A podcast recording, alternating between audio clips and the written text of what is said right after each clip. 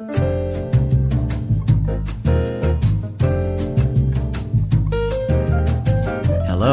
welcome to the Mark Groves podcast. You know, I always think that when we're ready, right? There's that saying, when we're ready, the teacher arrives. And this is always true for people I meet and conversations I have. They just happen to have the words in the right order that I need to hear something that validates or reaffirms or opens a window or a door to a perspective that I might not have seen. We have to be willing to see perspectives, right? We have to be willing to learn. We have to find humility, the ability to admit that we can do things better or differently or whatever it might be. You know, this opportunity to broaden one's mind, to broaden one's perspective, to broaden one's possibility really is what that does. Whenever you learn new perspectives, whenever you learn something new, you are expanded in that moment. And you know, when I originally started studying positive psychology, I was just so drawn to it because psychology as a yeah, I mean, it truly expanded me. Positive psychology truly broadened what I thought was possible. And the creation of it was the broadening of what was possible. You know, psychology historically was about studying what's wrong with people. Why do we have a certain quote unquote dysfunction? And how do we make it better? How do we heal it? How do we fix it?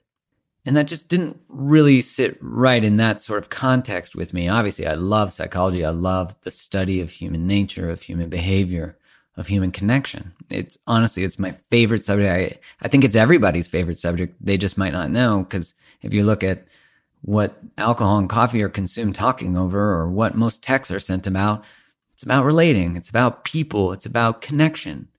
It's about community. It's what matters. It's about how do we figure this out? And I the only one who doesn't know, and you're not. We all we all don't know what the fuck we're doing. We're just figuring it out as we go, and I, it's just so much easier to just admit that, to just acknowledge that, and I'm doing the best I can, you know, and that's always the the state that we have to explore. Is like I'm doing the best I can with what I can and have, and am I leaving any on the table?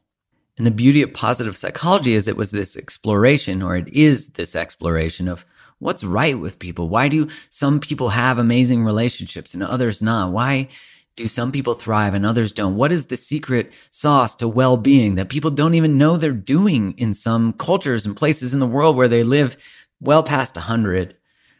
You know, it's so incredible. And to be able to study that, right? Just so beautiful to be able to explore that, to be able to learn that. And that's what we're doing. You didn't know you're in a positive psychology podcast. And I'm so excited to have today's guest. He is incredible. He's a happiness coach, an executive coach, and an author. Today's guest is Robert Mack, who studied under the direction of Martin Seligman, who's the founder of positive psychology. So we got like the OG of the OG here. And he's one of the world's leading experts on the relationship between happiness and success.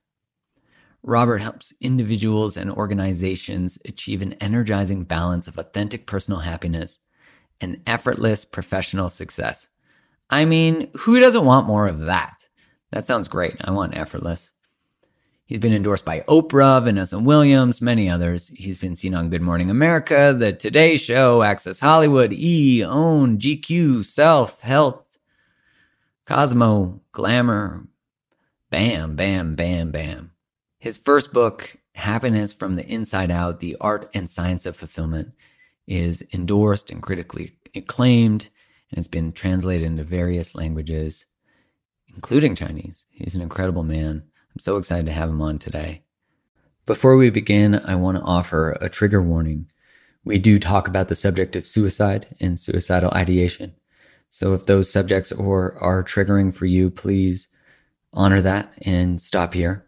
And if you're someone who's struggling with those thoughts, contact your local services for support. And there's also great resources on psychologytoday.com I wanted to take a moment to share with you one of the most transformational moments in relationship for me.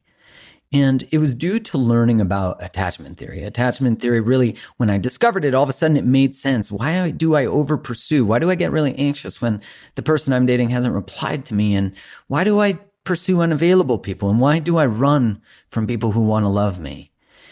And it was through learning those structures that one, I felt really human.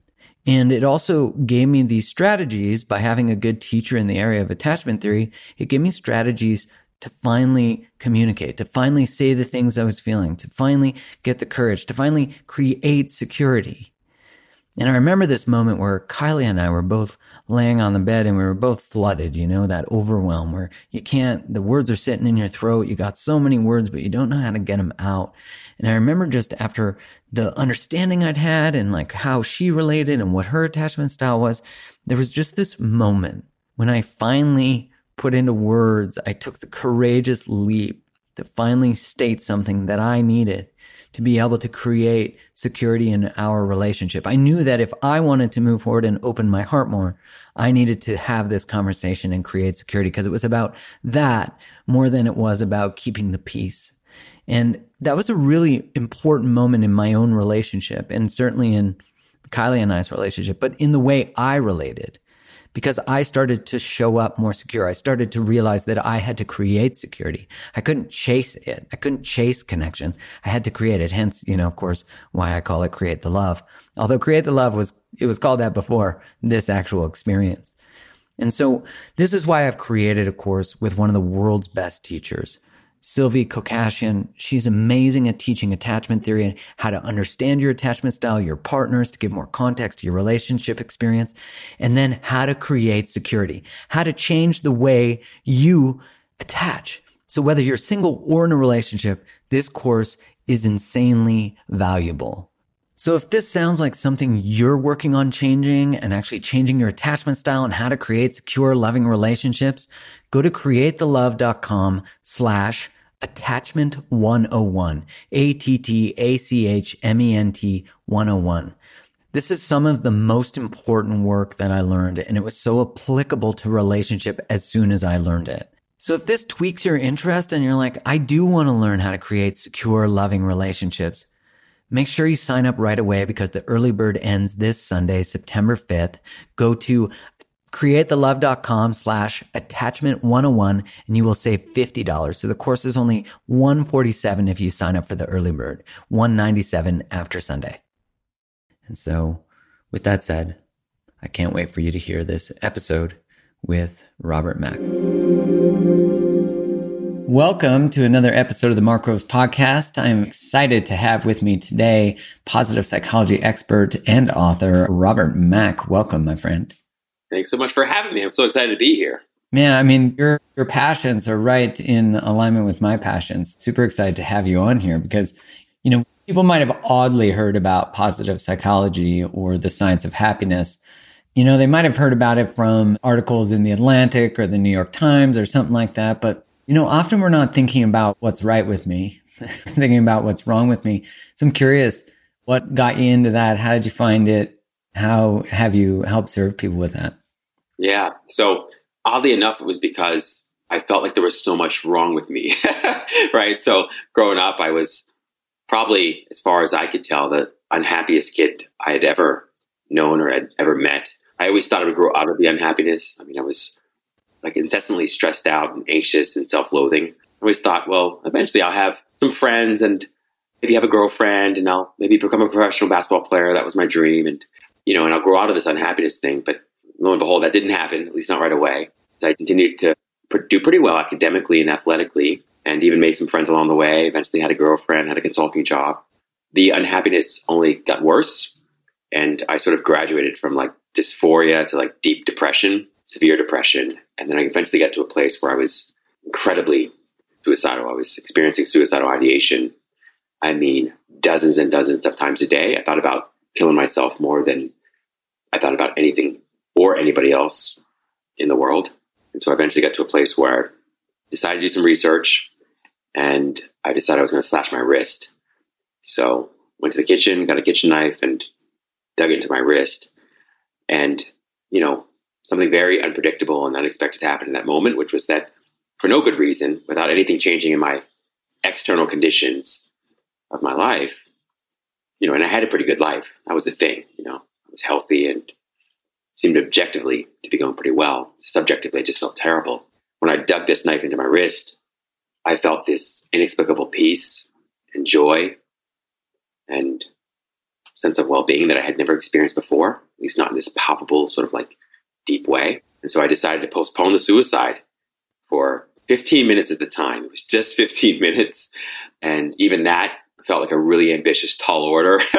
you know, I look back now and it's kind of funny, but it's like I didn't think I could last 15 minutes without wow. killing myself. And I started doing some research. And after actually several years, I discovered this program at the University of Pennsylvania. But really, the entire effort was just for me to be happy. I never had no real ambition of becoming a happiness coach or really even being a positive psychology expert. It was just like I want to be happy. Period. Well, isn't that seem to be the birth of all of it is this intrinsic motivation. If I can discover it, then I can teach, you know, I sort of see a lot of the work I do as me just basically writing a chapter about my latest chapter and really writing it to myself or teaching it to myself. You know, that younger version of me needs to learn what I needed to learn, which I learned and what I learned from other people. And, you know, to know that it comes from such an authentic place that you've been in the depths of that and found the way out. I mean, what a inspirational piece to know it's possible, right? To know that you can. And just your story, I'm sure for people listening, because, you know, in the last, our mental health has certainly taken a lot of strain in the last year and a half. If it wasn't already strained enough, add the last year and a half of a collective trauma to that. And yeah, it's been wild. You just nailed it. Absolutely. I mean, you know, it's great that there's more awareness around mental health and mental illness, and there's some hopefully normalization and destigmatization around you know mental health challenges and, and mental illness. Yeah, it's always been something for me that's been very close to home, just because I struggle with it so much for the better part of the first you know 25 years of my life. The other point that you made, which I just love so much, Mark, is that you're right. Like I'm crystal clear about one thing, which is that every piece of advice that I've ever given anybody else is really always only meant for me, mostly right? So I'm the one person that can guarantee that will take it or not. I can't guarantee guarantee anybody else will, and I'm not also under the um, impression that I know what's best for anybody else. I want people to be happy, but maybe they'll discover something that I didn't in my journey. I'm curious when you said that in that moment where you actually did already cut your wrist, you experienced this joy, which feels like that you'd never really accessed fully. And I'm curious how you explore that moment. Like, do you see that as grace? Do you see that as God? Do you see that as spirit? Do you see that as, it's hard to say science. I don't know, you know, maybe that you've surrendered in that moment psychologically and all of a sudden the pain is, is, is surrendered to. And, and you, I don't know, like, I'm just really curious how you, if you can even intellectualize it. What a profound question. So I've spent the following 20 years really trying to understand that. you know, and I'm sure the answer will be a little disappointing to folks, but it's like, I would say yes, yes, yes, and yes to all of the options and possibilities you presented there. Yes, it was grace. Yes, it was God, spirit, divine intervention. And yes, I think there's also some science to it as well. You know, for me at the time, I didn't really understand it at all. And so I started some research, and the research was just that, you know, I'll look up and try to figure out, you know, how many people are out there also feeling like me. You know, that wasn't, you know, really something I thought about before. So I thought, well, you know, and I quickly discovered I wasn't alone. At the time, there was a lot of sort of um, airplay around this idea, the progress paradox. Progress paradox is this idea that as life has gotten better, we often feel worse for it, right? So between 1950 and early 2000s, we had, you know, 10 times the level of unipolar and bipolar depression. We had more you know, sort of stress and anxiety and drug use was up and a lot of axis one and axis two disorders. And that was despite life getting better, that for the first time in probably a few generations, or actually probably ever, you know, most people were saying, my life is significantly better than my grandparents' life, you know, or my parents' life. Like I was, you know, so despite technological advances that let us live longer, healthier lives, we weren't happier for it necessarily. And so that's where I started. But ultimately, I discovered you know, after a few decades later, that what really happened there was two things. One, in contemplating and truly considering the possibility that my physical life would come to an end, there was also a realization and recognition in a deeper way that my problems could also come to an end. So there was that piece. But mm. then there was mm. that piece to it, which was that it wasn't that my problems had come to an end. It was that my thinking about my problems had come to an end. And so I eventually came around to realize and recognize that life itself wasn't the problem. You know, most of nature lives perfectly problem free. I mean, they experience, you know, flora, fauna, you know, puppies and kittens and, you know, the daffodils all experience the same loss and misfortune and accident and death that we do as human beings, but they don't make a problem out of it the same way that we do as human beings, right? So all of nature is perfectly blissful except for, you know, man and woman. And so to that end, I came to discover eventually that my thinking was what was getting between me and peace or love or happiness or anything else that I truly wanted. Was just a mind, an obsessively, compulsively overanalyzing, worrying mind that was getting in the way of the true peace, love, and joy that was inherently, innately always mine.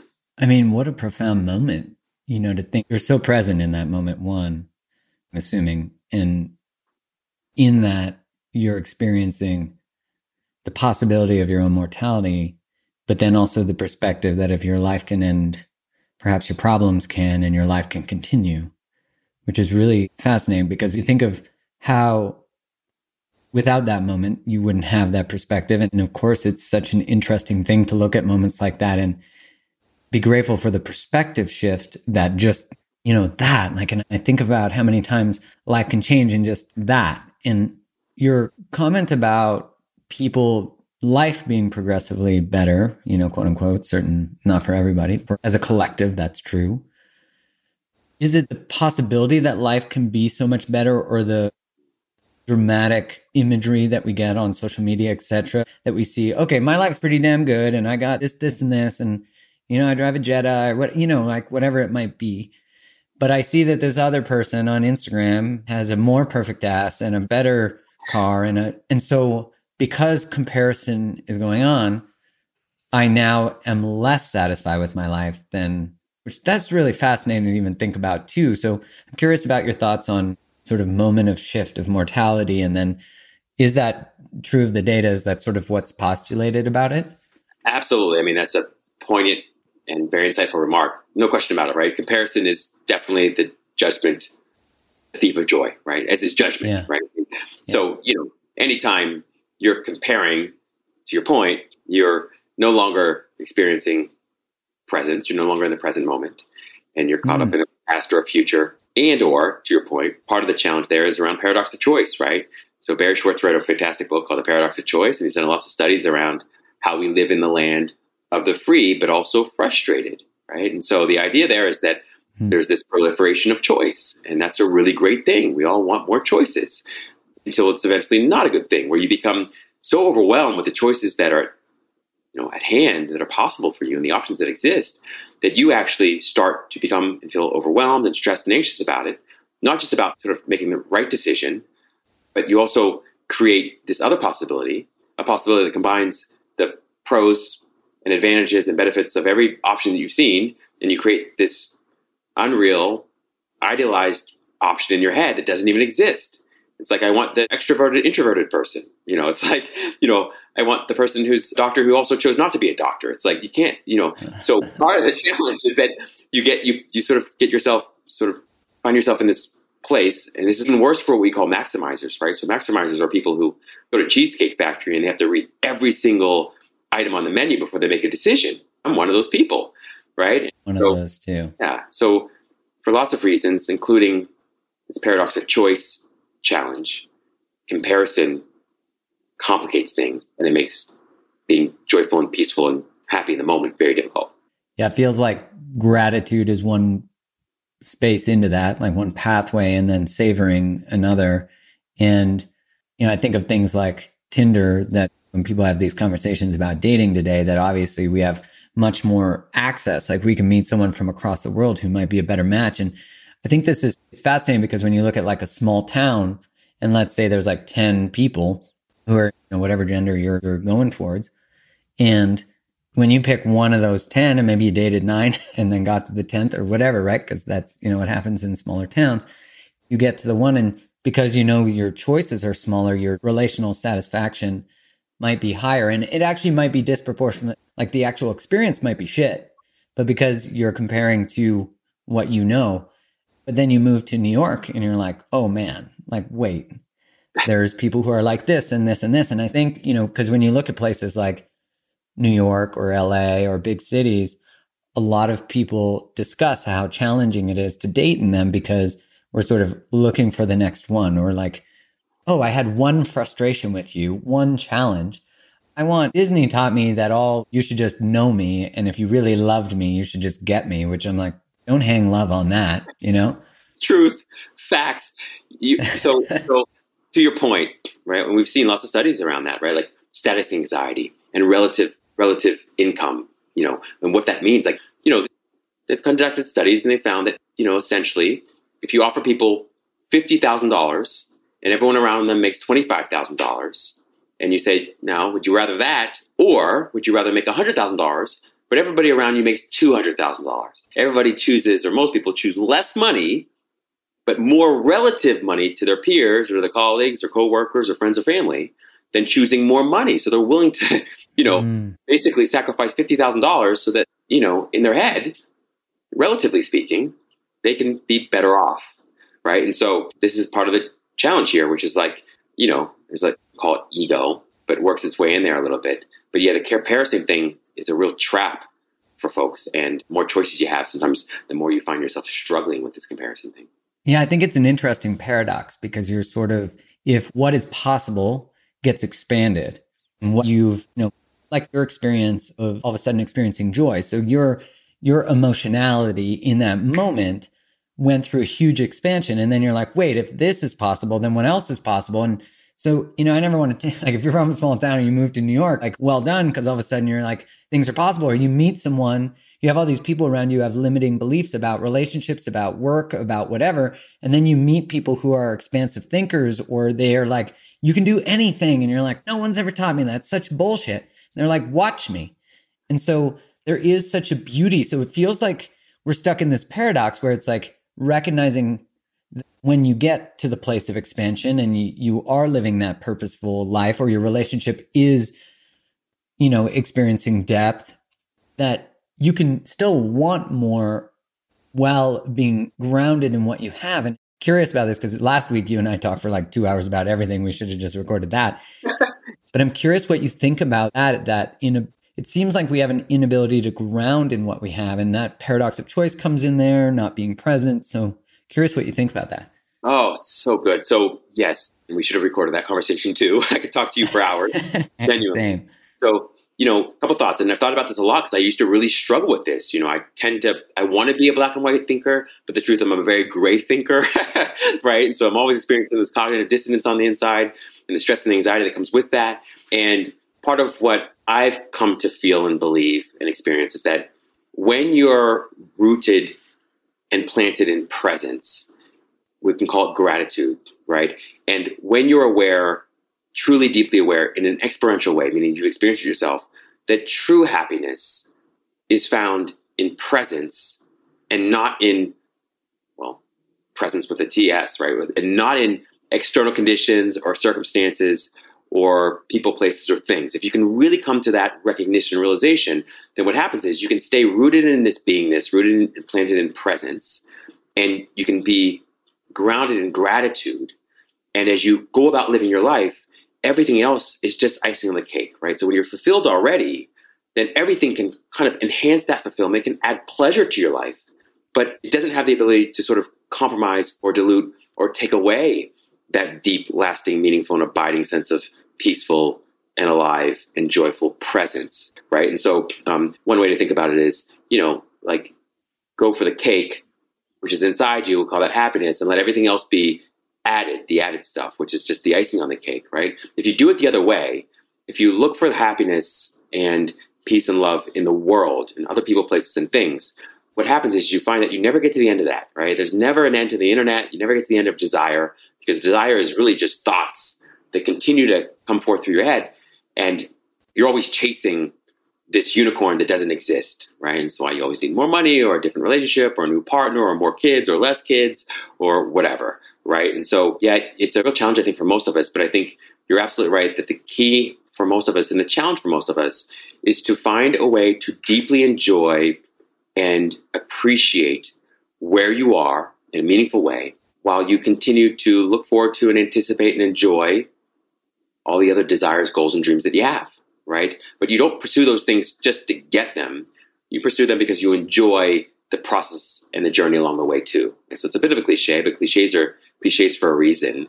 Mm. You want to find a way to not only set future oriented goals, but present oriented goals, right? Where it's like, and you spoke to it earlier, it's like, can I be more intrinsically motivated? Can I just focus on more of the intrinsic reward? Can I focus on the process and the action itself and try to enjoy that and not just the fruits of the action, not just the results. That's kind of another way of saying it. Yeah, being grounded in gratitude is certainly one of the keys to being both happy and successful. When I think about those questions that can completely alter our state, you know, I keep coming back to that moment that you had because I think about how much of a demand of presence that is in that moment and so intentional too.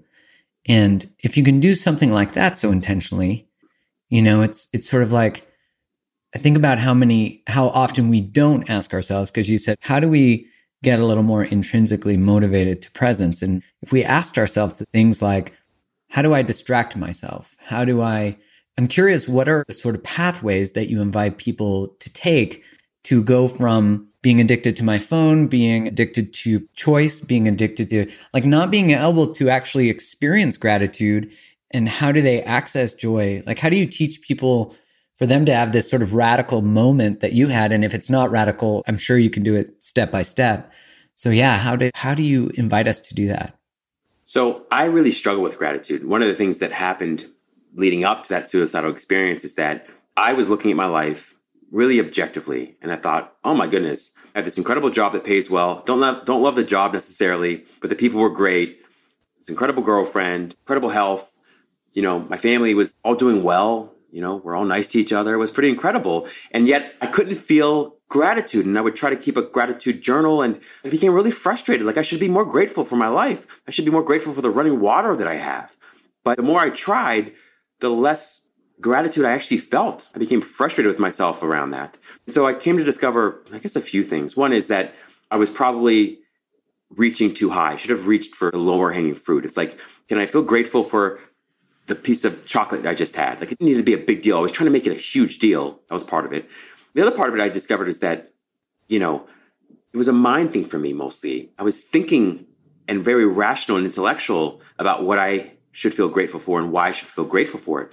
But it wasn't really sinking down into my heart. And I think part of the reason for that is that, you know, we all know about this negativity bias the brain is sort of wired for.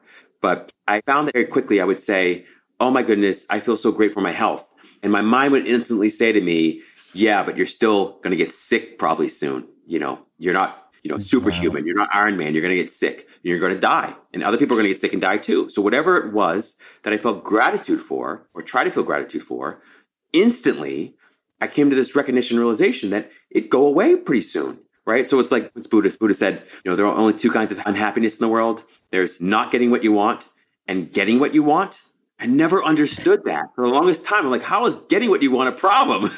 right. But it's because everything's fleeting and everything's temporary and everything's ephemeral. And so there was a recognition somewhere, this tiny little brain of mine, that everything was fleeting and temporary and ephemeral, but I couldn't dive deeper to discover this more lasting, meaningful, abiding place inside. We'll call it presence, but you know, there's something unchanging from which you can experience or observe change, right? There's something changeless from where you can ex- sort of observe the ebb and tide, the ebb and flow of life, right? And so I wasn't at all familiar with any of that. Like I didn't know what was. I was like, well, if everything's going to go away, and if I'm going to get sick and die, and everybody and everything I love is going to get you know ripped from my hands eventually, why don't I just end it here and now, right? And so I had a hard time being grateful for things that I thought would be ripped away from me, or would rust away, or rot away, or you know, in some other way be just taken away. So I really struggled. So eventually I came around to realizing a number of things. One, reach for the low hanging fruit. So it's like, okay, I enjoy this thing now. Stop there. You know, try don't don't dive off into the discursive thought that you know reminds you of why even this thing that you have is great is really a bad thing, right? The other thing I discovered is that one of the shortcuts to gratitude is presence. Like without even focusing on the external world and life conditions and circumstances, and without thinking about much, if anything at all, I can feel more gratitude just by focusing on presence, right? And so for me, thought, discursive thought in particular, continued to get in the way of me feeling deep, deeper and deeper levels of gratitude. And so I, so I discovered, you know, not even meditation, micro meditations, one breath when, when I'd let my, all my thoughts go and I'd simply enjoy the breath for its own sake helped a lot. Mindfulness helped one a whole breath. lot. It's great. Yeah. So I think being more in touch with my body, being lost, lost in the thoughts and stories in my head, reaching for the low hanging fruit, all those things were extraordinarily helpful. Also, flow state. I think flow state was big for me. So I was an athlete, and you know, running was really helpful to, for uh, for me. I often find myself feeling grateful without trying, just when I was in flow state, when I was running or playing basketball or dancing or something of that nature. And so I discovered these other shortcuts. Do you think that because you speak to how can I be grateful for something that will end, right? And you're making explicit what is implicitly true for all of us. You know, I think a lot of the times we avoid relating or going deeper in relationship. We date unavailable people. We keep our current relationships at tolerable level.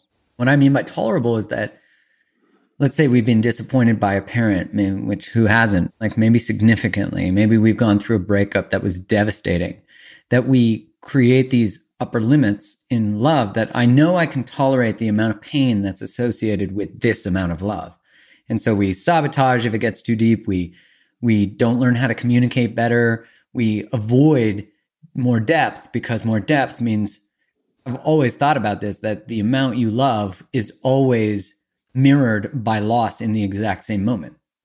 And so when I think about what you're saying about just circumstances or life or relationships, that why bother? But it's fascinating because it really sounds to me, and I'm speaking of my own experience, is I was so afraid of, I had never actually confronted mortality.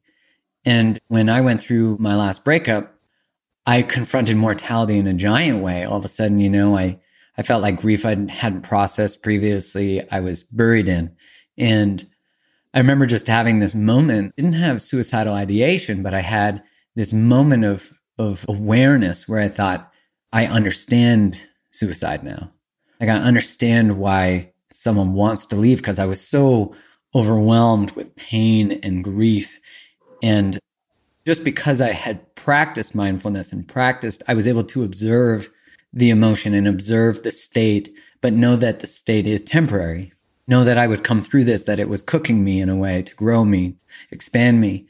It was, say, almost unbearable. And it was through calling a friend and saying like i need you now i just need you to be here and i wasn't afraid of what i was going to do but i just needed someone to hold it with me you know like that idea of it takes a village. I just needed someone to just be here to take a breath with me to make food for me with me to tell me i'm loved to care for me. And you know you think it was the confronting of mortality that made all those other things? Maybe that is really the path for us or we're invited towards is is if we can accept that all things end and really all relationships will end. Either i'll die my partner will die you know or we'll break up. It seems to be that it's inevitable and it also seems to be the thing. Acknowledging it actually makes the things you have more beautiful. You know what i mean? So i'm yeah i'm curious. That was a long thought process but i'm curious i love it and i so appreciate such confident like vulnerability, Mark. Like it's just so admirable. Like I'm so inspired by that. And I love you sharing that story. It's a perfect jumping off point because yeah, absolutely. I mean, it's death that makes life so rich, so precious, right? So prosperous and so valuable. And it's the bitter that makes the sweet that much sweeter, right? It's the contrast in life that makes it so rich. And that's why, you know, sometimes we talk about duality, right? And and there's also I think, you know, um, another level to that, which is like, you know, for sure, you're going to experience the ups and downs of life. And the downs can make the ups feel that much greater, right? But the ups can also make the downs feel that much worse, right? But then there's another piece, and you spoke to this a little, which is like, it sounded like you were doing for yourself, but also something you asked your friend to do for you, which was like hold this space and sit in this silence and just observe and befriend and watch and be a witness to whatever it was that you were thinking and feeling and wanted to say or share, right? Like without judgment, without condemnation, without criticism. I mean, what is true love other than that, right? Mm-hmm. And it's mm-hmm. something that we're invited to sort of explore within ourselves, for ourselves, but also with other people. And so I think that's the deepest for me recognition realization is that I can, you know, you kind of have to take this ride called life, right? And sometimes it's good and sometimes it's bad and sometimes you feel indifferent about it. Take it a number of different ways. One is you can be completely lost in the roller coaster ride itself. You can be lost in the movie itself and you can start to cry and complain and laugh and do all the things and throw tomatoes at the movie screen, right? Because you forget that you're watching a movie. You think the characters and the actors, it's all real, uh-huh. right? And it doesn't mean that you don't experience this as real, but it's like, or you can occasionally remind yourself that I'm watching something, I'm observing something. I'm not going to add any additional, you know, insult to this injury by continuing to spin out in my own head about it. I can just be with the feelings, I can be with the thoughts, and I don't need to feed or fuel them by adding an additional level of suffering around it, which is judgment and criticism and condemnation, or trying to change or fix it at all, at least not right now. And in that is a deeper sense of felt peace and true joy and authentic love, right? And I think that's been the ultimate lesson and takeaway in my life is that yes, um, pleasure is great in the world and people and places and conditions, circumstances, all great. And there's something greater for me, which is like that micro moment before you slip off to sleep at night when you forget the world entirely and you forget yourself and your friends and your family and you forget everybody and everything in it. And you're too tired to move your body and your mind really is left silent and still. That's such a sublimely blissful moment. It's like perfect peace and joy and bliss. And you feel like all is well. And then, of course, you slip off into your dream. So, that for me, that moment, that micro moment is something that I'm always wanting to, you know, sort of only remember and stay anchored in, but experience over and over again. Right. And death helps me with that because, you know, thinking about death reminds me that everything it is that I'm so worried and concerned about or so desirous of, you know, is here for a second and I can appreciate it and then it's gone. And there's some place from which I'm aware of all that, where I observe all that, right? And place of sort of thoughtless, wordless, faceless, formless awareness of consciousness, that itself is the peace and the love and the happiness that I'm truly after and that I seek in people, places, and things, but actually never lives or resides in people, places, or things. Um, so there's levels to it, I think. Yeah, it seems as though you only seek it when you don't know it's already here, you know, and I don't mean to sound, you know, too esoteric, but that, that, you know, what you were saying, you have this life that you are living everything you're taught to want because you thought if you got those things, then you'd finally experience this joy. And it's only when you realize that you will lose the very presence within your own body that you realize the joy is already here. And it's all of us, this moment, I think there's more to life. I think can't find it in a Ferrari. I can't find it in perfect partner. We then begin either the very fast journey like you took or the slower journey back towards ourselves. And of course, you know, for me too, that journey was quick initially. And then you begin to learn all your socializations. You learn all the masks that you're just taught to wear that you don't even know are masks. And you realize that you're buried below all of social conditioning. And it's such a brave thing to, to live bravely without a mask. And also to be like, I didn't even know I was wearing this till someone pointed it out or I read a quote or a book, you know, or whatever it might be. So good. It's like looking for your glasses when you're looking through the glasses, right? It's like it happened to all of us in some way or another. I mean, you know, it's a good example for me too. Is like, you know, I like to write and I'm always trying to make book better and better and better. And I get caught up in the editing process. And so many times I've completely destroyed perfectly well written book by editing and editing to the end, thinking that, oh my gosh, it's just gonna get better and I need it to be better, not realizing the first version was way better off, right? It's like that kind of experience too. And so, you know, you're mm-hmm. absolutely right about that. It's a challenging thing to even talk about, right? Because it does can feel very woo woo, like, you know, that which you seek, you are, and that which you are, you seek. You kind of stop doing that thing, you know, but we're built in such a way that we're always going to, you know, um, pursue goals and dreams and desires of whatever kind. The only, I think the only real invitation for me is to not continually be seduced by the idea that my happiness will be found in anybody or anything else other than me, right? I mean, positive psychology, we talk about the hedonic treadmill, right? It's the idea that, you know, you adjust and acclimate to practically everything. I mean, human beings are like cockroaches. It's like we just adjust to everything. So no matter how good things get, you know, you adjust and now you need more, you know, or how bad things get, you adjust. And all of a sudden you're okay with that, right? So it's a really beautiful, wonderful thing on one hand, but it can also be a problem because it can lead you to continue to seek things that will never satiate or satisfy.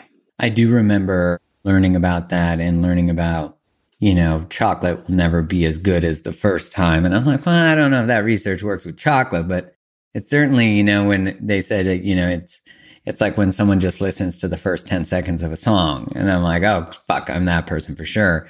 You know, and you're right. It takes so such an interesting awareness to have to observe what is biological, but it's sort of drawing us away from soul. Like it is normal to find other people attractive when you're in relationship. And if you're in a monogamous relationship, that can often be a source of tension as opposed to just calling forward that it's true. There's nothing wrong with you. There's actually, you're biologically, everything's firing on all the cylinders. It's just what you do with what you're informed with. And, you know, it doesn't mean I can't skip songs and listen to the first 10 seconds, but eventually I'm going to have to, you know, settle into and, and actually learn how to enjoy what is familiar. And this speaks so much to relationship, I think, because, you know, we, there's a great quote from Erich Fromm's book, The Art of Loving where he says, we confuse falling in love with being in love. You know, that in that we think that the very act of falling or the act of being in the honeymoon phase, that that's love. And he's saying love is actually part after. And I've always loved that line because I think I certainly was, I don't want to say a victim to that, but I was a proponent maybe of that thought of like, if it's not a hell yes, it's a no. And I think that's true at the beginning. But I think there's times when I'm not a hell yes to my partner for sure. And there's times when she's not for me.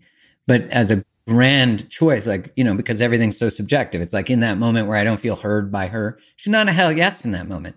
I'm sorry, but that's just true. And I know that on a grander scale, she's such a great choice. She's, we have aligned values. She has deep respect. We have deep respect and reverence for one another. She only wants me to be a better human. And when she gives me feedback, I don't like the feedback. She's certainly not a hell yes in that moment, but she's a hell yes in the grander moment because I know that her feedback is actually expanding me, making me a better man, a better human. And so it's this interesting, constant dance of like, you know, I think of the quote from Ram Dass, which I often reference of to be, sorry, from Jesus. It's from Christ, which he uses all the time, which is to be in the world, but not of the world. And isn't that just, it seems like that's everything. Hmm it is everything. You nailed it. It's like, how can we be the center of the cyclone, right? In the mm-hmm. world, not of it, you know, in the world and yet above it, beyond it, right? Overcome the world in that way. It's not like you overcome the physical world, but you suddenly find, yeah. you know, place of peace and equanimity and even tranquility that you can experience despite the conflict and chaos that exists around you, right? Or that even exist within you, seemingly, right? And so you're absolutely right about that. And I think, you know, again, is something that most of us found extraordinarily difficult. And in it actually doesn't always make a whole lot of sense. But we've always, all of us have had at least one moment in our lives where we have experienced peace despite everything around us seeming so problematic, or we have experienced, you know, calm when it's all been chaos and conflict. So if you can do it once, just rinse, wash, and repeat from there. But also to your point, and it's an important one, it, it can't be happy by focusing on unhappy parts or unhappy things, right? Can't be loving by focusing on that which you consider unlovable. You can't feel love by focusing on that which feels loveless to you, right? And so, so much of this is about focus and it's about attention. And, you know, to your point, like relationship situation, it's like so easy not love people when you're focused on the seemingly unlovable parts about them or focused on the lovable parts, but in unlovable ways, right? It just seems so obvious. I think it was like Wayne Dyer said, you know, the law of flotation wasn't discovered by the contemplation of the sinking of things. So, in other words, happiness won't be discovered by thinking about unhappiness, right? And peace won't be discovered by thinking about conflict or chaos. You can't consistently focus on the pothole on Main Street, even if you're living in heaven, and expect to, you know, feel very much like you're in heaven, right? And so um, you're absolutely right about that, you know, and I think that's part of the beauty and wonder and that I experience when I think about a Jesus or a Lao Tzu or a Buddha or a Mark is that there's intentionality behind where, where you focus.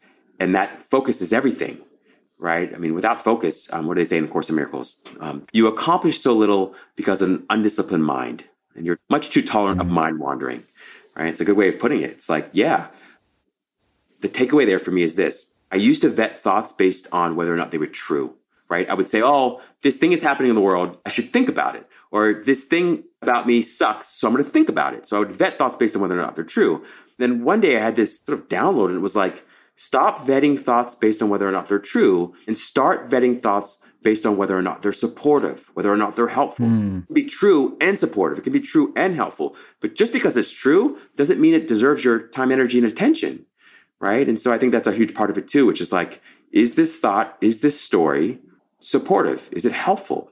Like, would I want to say this to my best friend if they were struggling? It's like, probably not. Maybe I should try something else.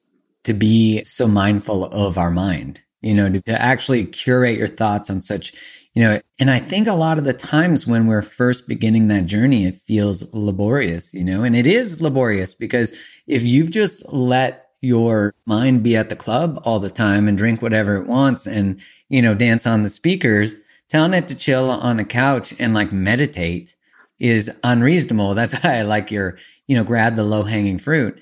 It's like start with just be like, hey, just hit the floor. Like no dancing on the bar, just dance on stay on the dance floor.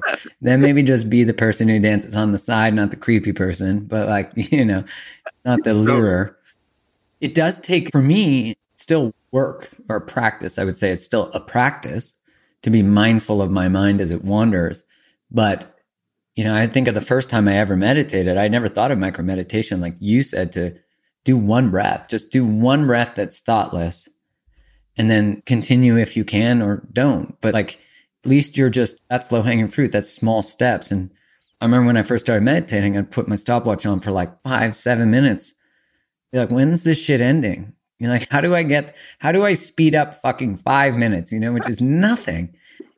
Now I can do 40 without even really thinking about it. Man, first meditation experience I had, I thought I was having a panic attack. I never had panic attack before, but I was convinced of it. I was like in this room of like 30 beautiful, brilliant women, and they all seemed like expert meditators. And I was at 20 seconds in, and I was like, I'm gonna die. I'm gonna die today. Meditation class. So after that experience, I went home. I tried to do it for like 10 minutes instead of an hour, and I couldn't do it for 10. And eventually discovered I could do it for one breath. One breath, mm. perfectly effective. And not only that, yeah. but one perfectly enjoyable.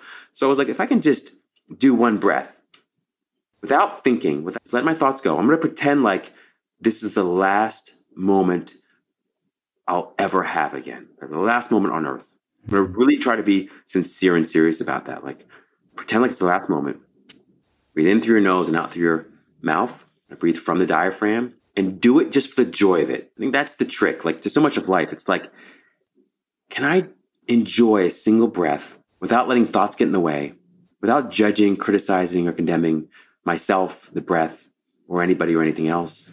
Can I do and can I love and can I enjoy this single breath without asking it to be different or better or something more or something else? And it's like if you can do that for one moment and you do it for only the joy of it, and you try to juice that one breath for as much joy as you can possibly get out of it, you discover that you can just rinse, wash, repeat. I mean, if you can do it for one moment or a micro moment, even, you can do it again later.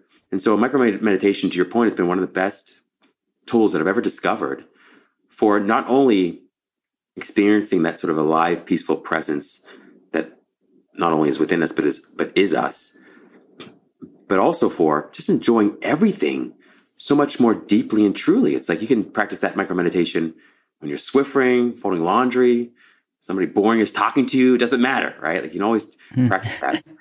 So I've found that to be so helpful. Yeah, the micro meditation is a great tool. I'm curious for people listening what are some of your like top three ways that we can transform our, you know, not just thinking, our general a- affect? Like, how do we change our emotional state? What are some of the top three? Or if you got five, it doesn't really matter to me. It's just like, I think it's things that we can implement sort of right away that will, you know, based on the research, have an immediate impact upon us. Yeah, so lots of great points there. So I'd say, of course, savoring is always very helpful. You spoke to savoring earlier, gratitude, of course. I'm a firm believer in flow state. I love flow state. So flow state is, of course, that state where you're so absorbed, engaged, and consumed with what you're doing that you don't spend hardly any time evaluating how you're doing, right? So there's a loss of self consciousness and time consciousness. For me, that's running when I'm running or mm. deeply involved in some sport or activity that requires me to be very sort of sensitive to what I'm feeling in my body. Like, you know, when my body's totally in it, very helpful.